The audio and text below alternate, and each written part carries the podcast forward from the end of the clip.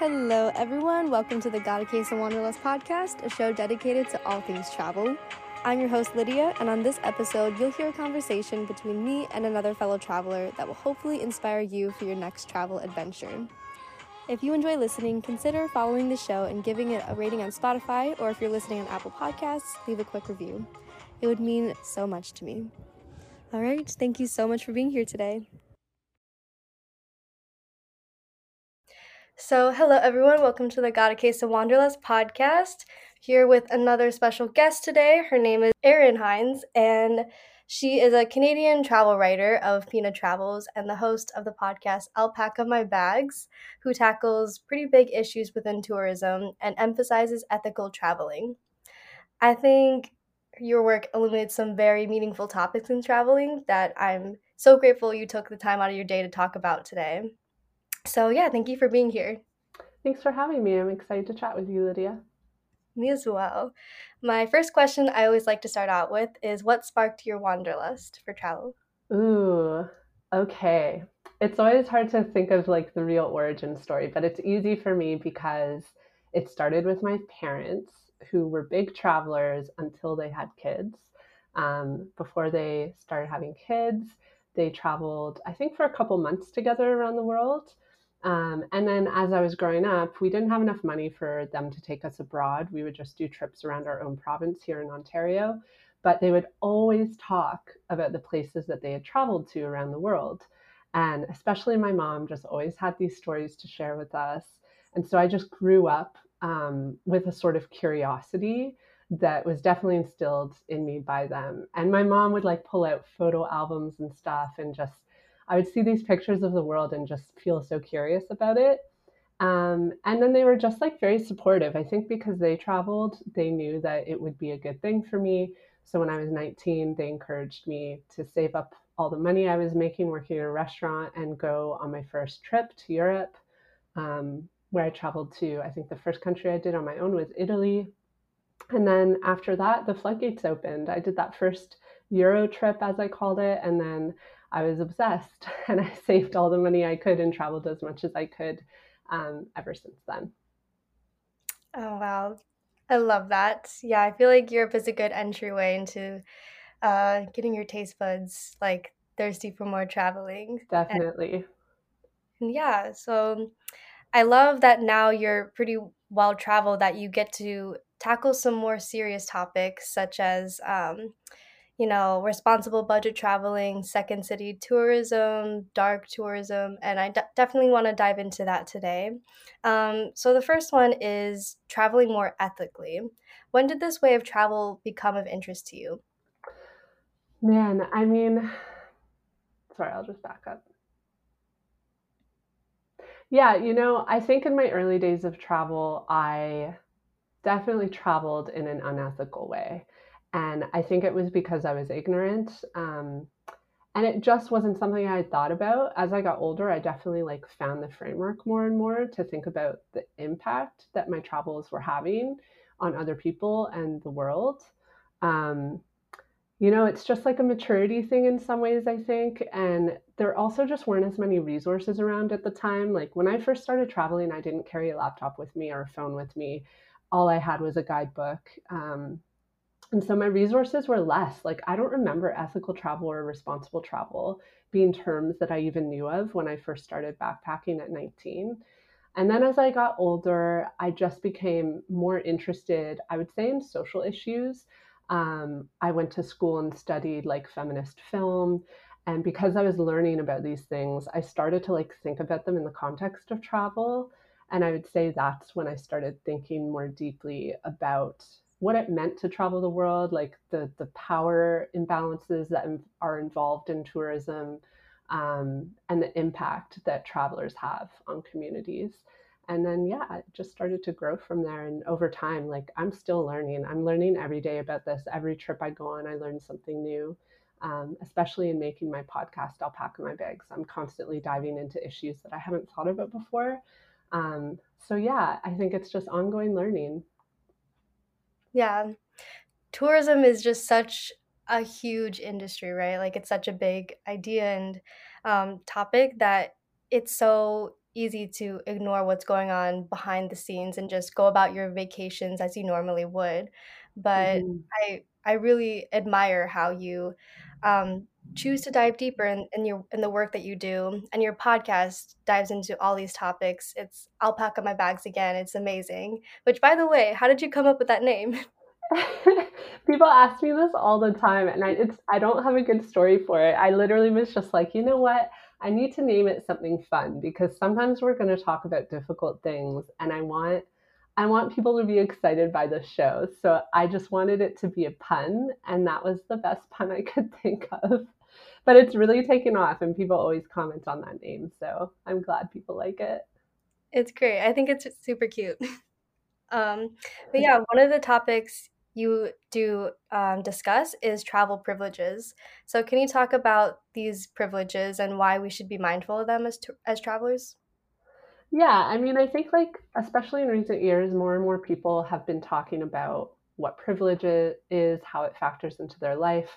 Um, and yeah, I think it just boils to down to the fact that not everyone has the same access to travel. Um, so, for example, I think like using myself as an example is a good good way to explain it. I definitely have financial privilege, um, which has been fed into by many different things. By the fact that I got to have an education, which led to a good paying job, which helps finance my travels. Um, that's a privilege that not everyone is born into or everyone has access to. Um, there's also other privileges related to race, to your gender, to your sexuality, to your mobility. And all those things will factor into how easy it is for you to travel the world. Um, and I think it's important to acknowledge this because a lot of people think of travel as just like, I think for a lot of people, it isn't the luxury that it really is. I think people feel that like everyone has access to this and therefore it's not worth talking about how privilege factors into it. Um, when in reality, like many people on this planet will never have that luxury or access to travel. Um, and I think that's something worth dissecting and paying attention to, um, not just when you travel yourself, but when you talk about travel with other people. This is why I sometimes get really frustrated with the budget travel community because, like, sometimes that community you see you see travel framed as like something that everyone can do you just have to work hard enough for it. And while that's true to some degree i definitely worked like more than i needed to when i was younger to make travel accessible to me. Um, in some cases people are they're just working to pay their bills. Like travel is is an extra that really a lot of people will never be able to financially access and so yeah I sometimes have a gripe with the budget travel community just for that because it's like we need to reframe the discussion and acknowledge that like it actually is a luxury to be able to travel. So yeah, that's my spiel on that. Yeah, it's something to be so grateful for to be able to see parts of the world that most people can't see in their lifetime and in the past have never been able to to the extent that we are today. So I definitely agree with that point. Travel is a privilege and and yeah, something to be mindful of. Um, budget travel. I definitely want to talk about responsible budget traveling because um, before I listened to your podcast, it never really occurred to me that budget travel can be detrimental, just like inherently in the way you go about it. Um, and it's interesting because I think budget travel can make things tra- travel specifically more accessible Mm-hmm. to to people who don't necessarily think they can. So it's definitely an amazing thing that I'm I'm glad that people are talking about, but it's also super important to talk about sus- how do we go about it sustainably. So can you talk about that? Yeah, definitely. I think it's a tough one because you're right. Budget travel is such an important part of making travel accessible, especially to younger people that don't have the means quite yet. Um, for example, when I was younger, especially, like I only ever stayed in hostel dorms because that's what I could afford. I couldn't afford to stay in a hotel. Um, so yeah, I think it's important to strike a balance of acknowledging that, like, yes, it's an important part of the industry, um, but it does have the potential to go too far. Um, and but I, what I mean by that is that budget travel can sometimes lead people to take advantage of communities, especially communities abroad. I think a good example is someone I met once in Vietnam. Um, it was this guy who had told me that he only had a few hundred dollars to his name. Um, and he was meant to be traveling for several weeks around Vietnam. And he was going to travel around on a bicycle, just cycling from place to place. Um, and he fully admitted to me that he didn't have enough money to do this. So he was, quote unquote, on a very tight budget. Um, and I asked him, I was like, well, how do you plan to like finish this trip if you don't have enough money like shouldn't you use the last of your funds maybe to like fly home or to like find somewhere where you can get like a temporary job and he told me oh no i don't need to do that because along the way like vietnamese people will help me out and he explained to me that like he was just asking people along the way to give him somewhere to stay to feed him and etc and I mean, it's tough because there's something beautiful about that. Like he was finding a way to really engage with local communities, but he was also taking advantage of people who have far less means than he does. And it doesn't provide anything for those people in those communities. Um, as a tourist, like one of the only things that we can do really well for the communities we visit is infuse them economically with our dollars. And he was doing the opposite of that. He was just taking from them. Um, so yeah, it kind of rubbed me the wrong way, and I think I think that's a good example of how budget tourism can go too far. Um, the other like very common thing that I see is people that over barter for things. So if you're bartering is very common in countries abroad, um, but if you're constantly in arguments with people over prices and constantly trying to barter to the lowest possible price um, for an item that like as a Westerner with Western economic means is already probably quite cheap. Um, it's just like going into the territory of taking advantage of of people in communities outside of your own. Hmm. Yeah, those are two super good points. Um, I definitely would love to hear your insight about hostels because hostels are something I'm super passionate about. Like, I love hostels, but do you have any, like, or do you know any research about the bad parts of hostels, like the how it could be unsustainable, maybe, or if there are better alternatives to staying in hostels? Yeah, I mean, I love hostels too. I still stay in them. I was just in a hostel a couple weeks ago in Dublin. Um, I love staying in hostels. I think they're great because it just creates a social environment where you can get to know other travelers, which is something I love about travel, especially when I'm solo. Um, and it, it makes travel more accessible for me. Like, even though I, I have better means now than I did when I was in my early 20s, I still, I want to do so much traveling that I'm still always trying to reduce the cost wherever I can. And hostels are an easy way to do that. Um, even my partner and I, when we travel together, we still book dorm rooms pretty often because it's just an easy way to cut down on your daily cost. Um, yeah, and I would say in terms of like responsibility, I think the same rule applies everywhere, which is your best bet is always to book into somewhere that is owned and operated by local people. Um, and that way, you know that the people in that local community that you're visiting are benefiting from the money that you're spending on your stay. Um, so I would stay away from like the big chain hostels. There are a couple of them, especially in Europe, um, also in Central America. There's a few popular chains. Um, I would stay away from the chains and try to go for the smaller, more locally owned places. And you can usually figure this out pretty easily. Like I just dig around on the website a little bit. Um, I'll look at their Instagram. I'll just try to like do some light digging to get a sense. Um, but I would say the main rule of thumb with hostels is just stay away from the chain hostels. Um, and in general, I find the non-chain hostels are more fun too. So there's that benefit mm. as well. Okay, good to know. So, another topic that I didn't hear before, um, I found your page, is second city tourism. So, why should we consider this form of travel? Yeah, so second city tourism is just a fun little phrase I like to tell people when talking about over tourism. Um, so, over tourism is the concept of when tourism starts to take away from communities rather than give. So, obviously, there's lots of benefits to tourism um, but it can also spill over into territory where it's causing harm. Um, so a lot of European cities have been struggling with this, especially in recent years. Um, they're just too overcrowded. Uh, the cities are becoming gentrified. Local people are becoming frustrated with life there because there's just too many tourists. Um, so, second city travel is something you can do to just reduce your impact as a tourist if you're traveling to a place that's more popular. Um, so it's about traveling beyond tourism hotspots.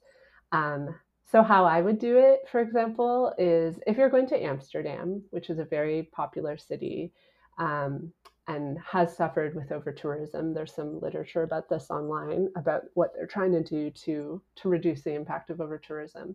If you want to go to Amsterdam, it's understandable. These places become popular for a reason. Um, but the way that you can sort of counter the impact is by going to a second destination that is less uh, popular or less known. So, for example, you could go from Amsterdam to another city like Leiden or Groningen in the north, um, which tend to see less tourists, and then spend some time there. And not only does this have the benefit of like you getting to see more of life in the Netherlands, um, but it also means your tourism dollars spread beyond that sort of central hotspot um, and benefit more businesses and people throughout the country. Yeah, I think that's a super cool idea and definitely could mitigate this huge problem of over tourism. hmm And you know, like this is like I talk about this all the time. This is in my early days of backpacking was something I did not do, and I honestly regret it now. Because like when I was backpacking in, around Europe, it was very normalized to just go, okay, like three days in Amsterdam, and then three days in Brussels, and then three days in the next city. That was sort of what everyone did. But now looking back on it, I think like I was zipping from country to country. And it was so easy because you could just hop on a train and be in another country in another city in a few hours. But realistically, I think I would have had a more meaningful experience if I had spent like longer in each country and went to more places there um, and lesser known places there. So that I, I just got a more well rounded experience of that country. Hmm. Yeah, I would agree with you. I I did a backpacking trip in Europe myself, and I definitely just visited the main cities because, you know, I feel like when you're new to travel, you want to hit up the bucket list destinations. So that was kind of hmm my mindset. But I think if I were to do it again, I definitely reconsider my approach and my mindset when it comes to um, Europe travel. And when I go back, I definitely like to hit up the smaller cities and get a more authentic cultural experience. So, when you travel now, what kind of things do you look for when searching out a new destination and like how do you plan your itinerary now? I would say the biggest thing is research. Um, this is also just such a common mindset. You see sometimes online people who are like, oh, I don't like to research. I like to just show up in a place and like go day by day and figure things out as I go. And I definitely used to be that person, especially like I spent like nine months backpacking around Europe, and that was very much how I did it. Um, but nowadays, I find like I just have a more fulfilling experience if I do research and do some planning. Um, I am not an over planner. I don't plan out every day, hour by hour. I know some people like that, but my partner and I are a bit more slow in how we approach travel. So, usually, what we do is we'll do a lot of research and we'll sort of make a list of the things that we know we want to do or that we know we want to see, and the places within a country or destination that we know we want to get to. Um, and then we go in knowing all of that without like strict parameters. So we'll often just sort of plan as we're going. Um, but because we've done all the upfront research, we have it all there and we can plan out our days and our, our travels just based on what we're feeling in that moment. Um, so, yeah, I would say research is a big part of it now. I do a lot of that before a trip. Um, another thing that I research always is sort of cultural practices for the places that I'm going. I try to take a lot of care in how I approach like packing for a trip. Um, for example, I was just in Morocco, and there you should try you should and there you should dress more modestly, especially if you're a woman. And so that's something I took into account, and I packed according to that. So I went mostly with things that cover my shoulders, cover my stomach, loose pants that cover my legs, um, just so that I would be respectful of the local culture.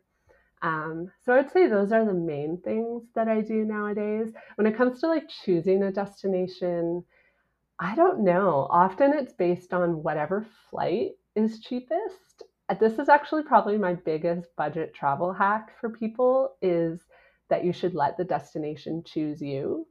Um, it's pretty rare that my partner and I are like, this year we're going to go to this country. It's usually, okay, we have a list of a few places we know we want to go. Let's Google the flights for all of them, and whichever is the cheapest is the one we'll do. Or we like, we're on email lists for flight deals. So, for example, a couple years ago, we went to Jordan. It had not been on, on our radar at all. We just saw a flight deal that was so good that we were like, okay, we're doing it. That's that's our trip this fall. So yeah, a lot of the time we just choose destinations based on um, what flights we can afford, which is rough these days because flights are so expensive now.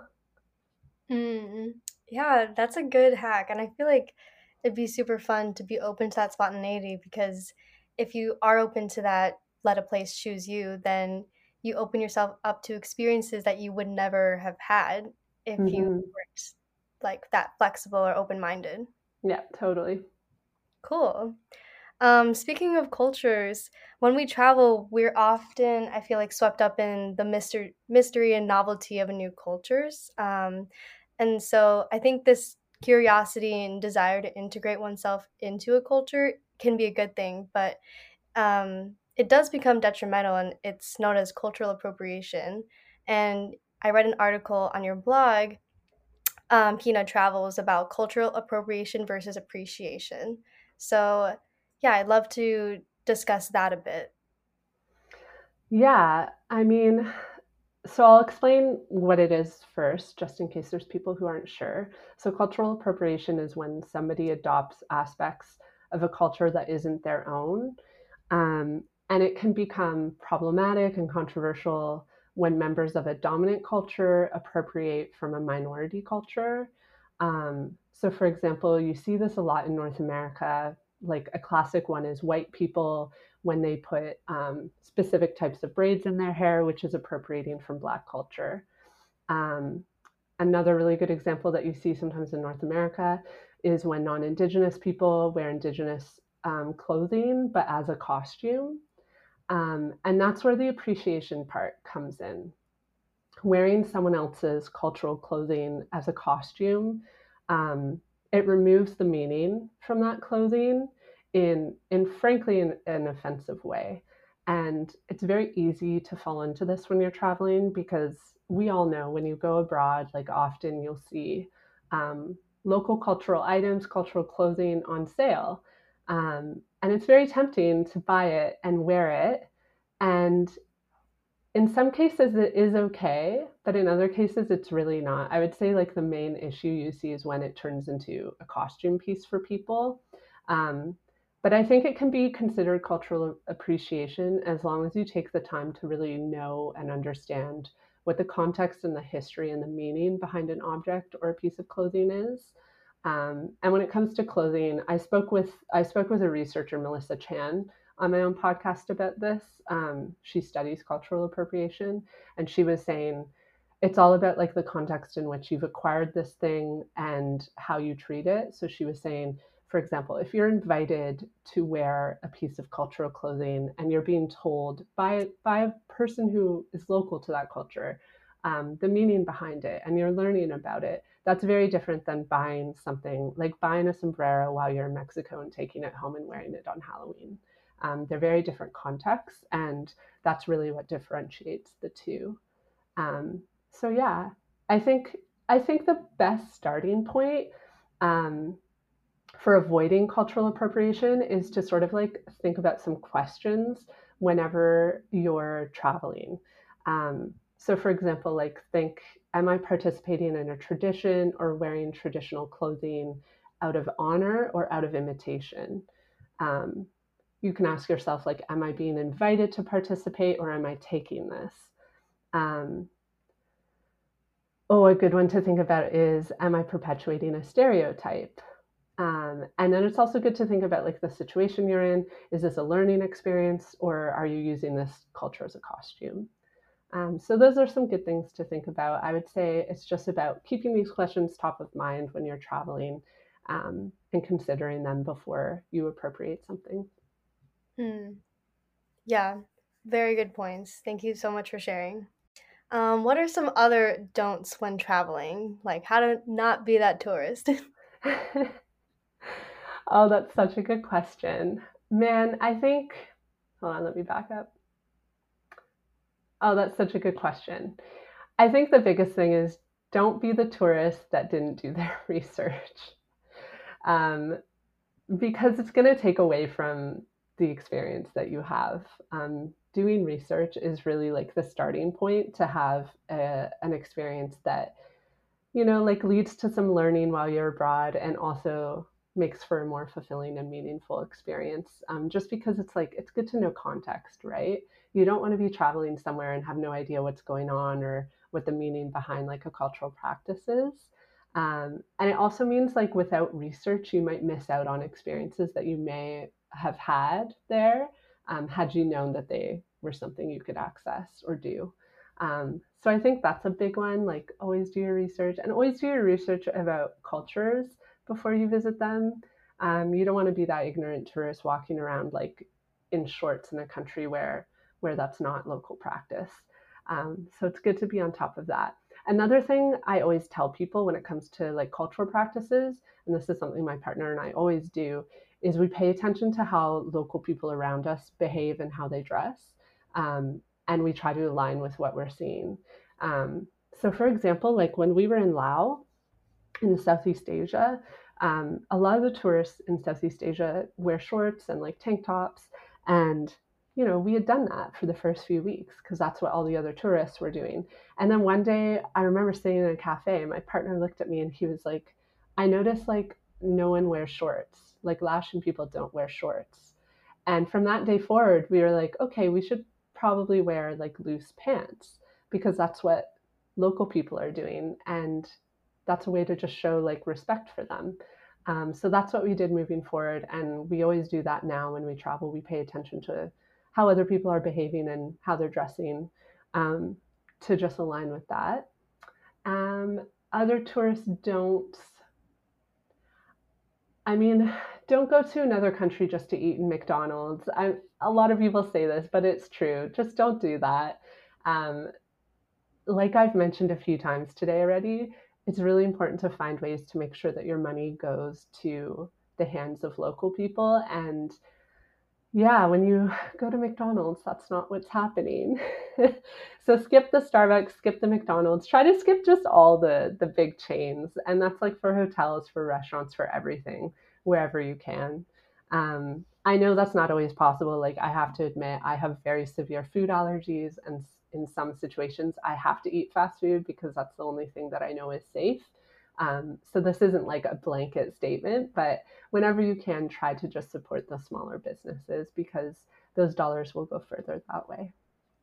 Yes, I 100,000% echo that. That's probably one of my biggest pet peeves, honestly. And I know it's like not affecting me, but it does bother me when I see like I was just in Lisbon and there was McDonald's signs in every subway station and I'm like but you're in another country. Yeah. They have this amazing cuisine that you could try, but instead you're going for the hamburger you always get back home. Like, what's the point? I feel like food is such a big part of traveling. It is for sure. Yeah.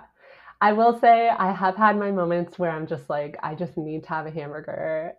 so I I haven't always followed my own rule. When my partner and I were in India, we were there for two months, and about a month in, we were just like, we love Indian food. Like we make Indian food at home. We're obsessed with it. But after a month, we just we really needed a hamburger. So we went to McDonald's and we got one because it was the only place you could go for one.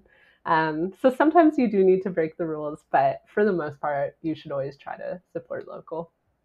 Yeah, no, I, I definitely understand that, and it's like once in a while is totally fine. There's nothing wrong with that. If you need your McDonald's fix, like I'm not gonna judge you too hard, but it's like people who don't who refuse to get out of their comfort zone and try something new. Mm-hmm. Absolutely. Um, so if you could tell your younger self, your novice traveler self, one thing that you know now, what would it be? Oh, that is such a good question. I would tell my younger self that I won't ever regret any of my travels. And I'm saying this because, especially when I was younger, I was very anxious all the time, especially about money.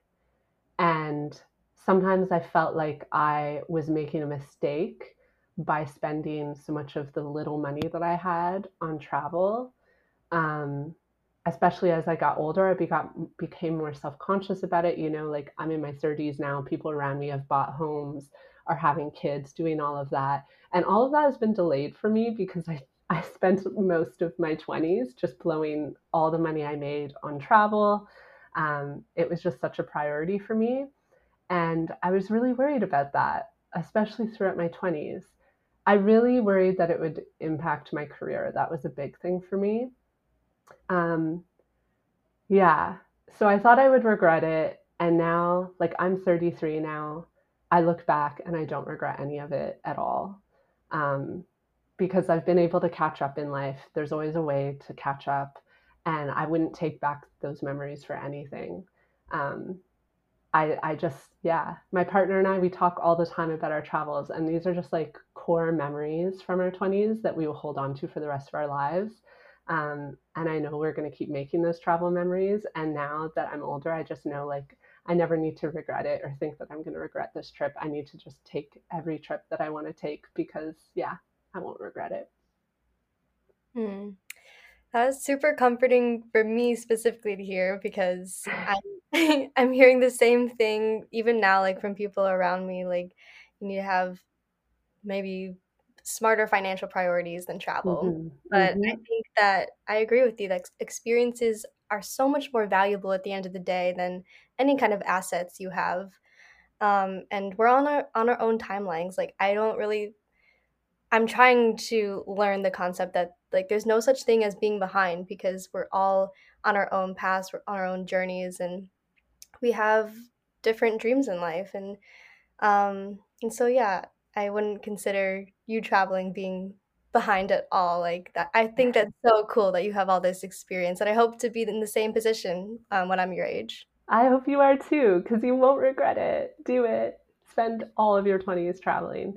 I'll also say like especially when i talk to younger people because um, there's a lot of like anxiety around career. So for example like i graduated school and everyone was like you have to get a job right now because if you don't the rest of your career will be impacted.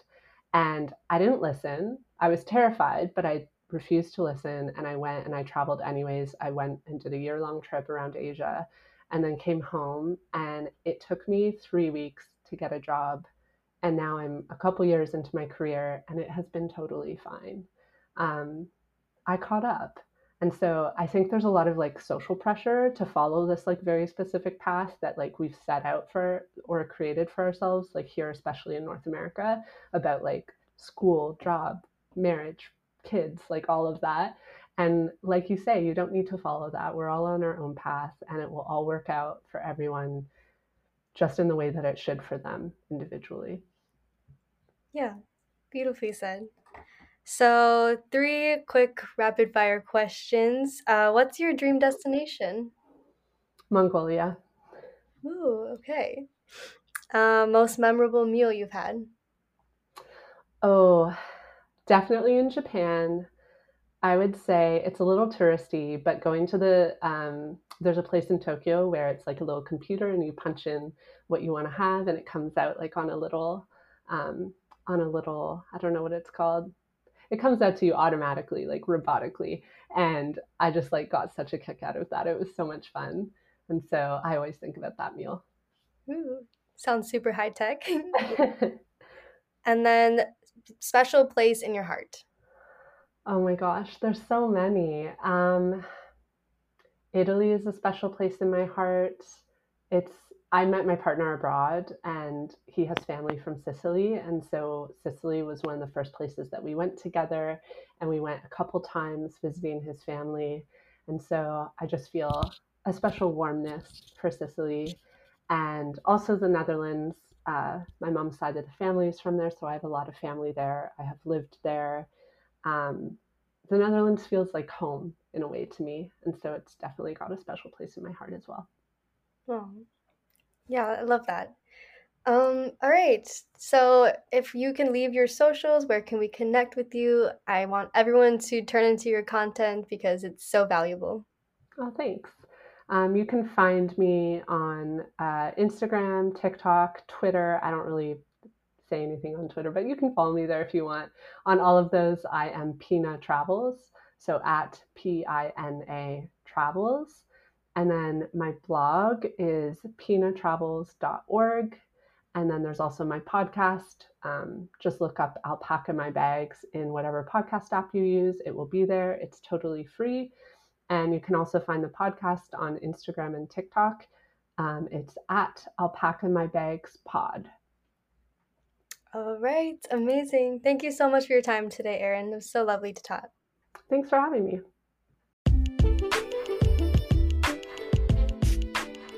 Thank you so much for being here and listening to this episode. If you can take 10 seconds out of your day, please spread the travel love by following this podcast and giving it a rating. Or if there's anyone else in your life that has a case of wanderlust, it would mean so much if you shared this episode with them. You can find me sharing even more travel related content on Instagram at Gotta Case of Wanderlust and on my personal Instagram at Lydia Schultz, double Z. I also have a travel blog for my extra passionate travelers out there, which can be found at gottacaseofwanderlust.com. And all of this can be found in the show notes.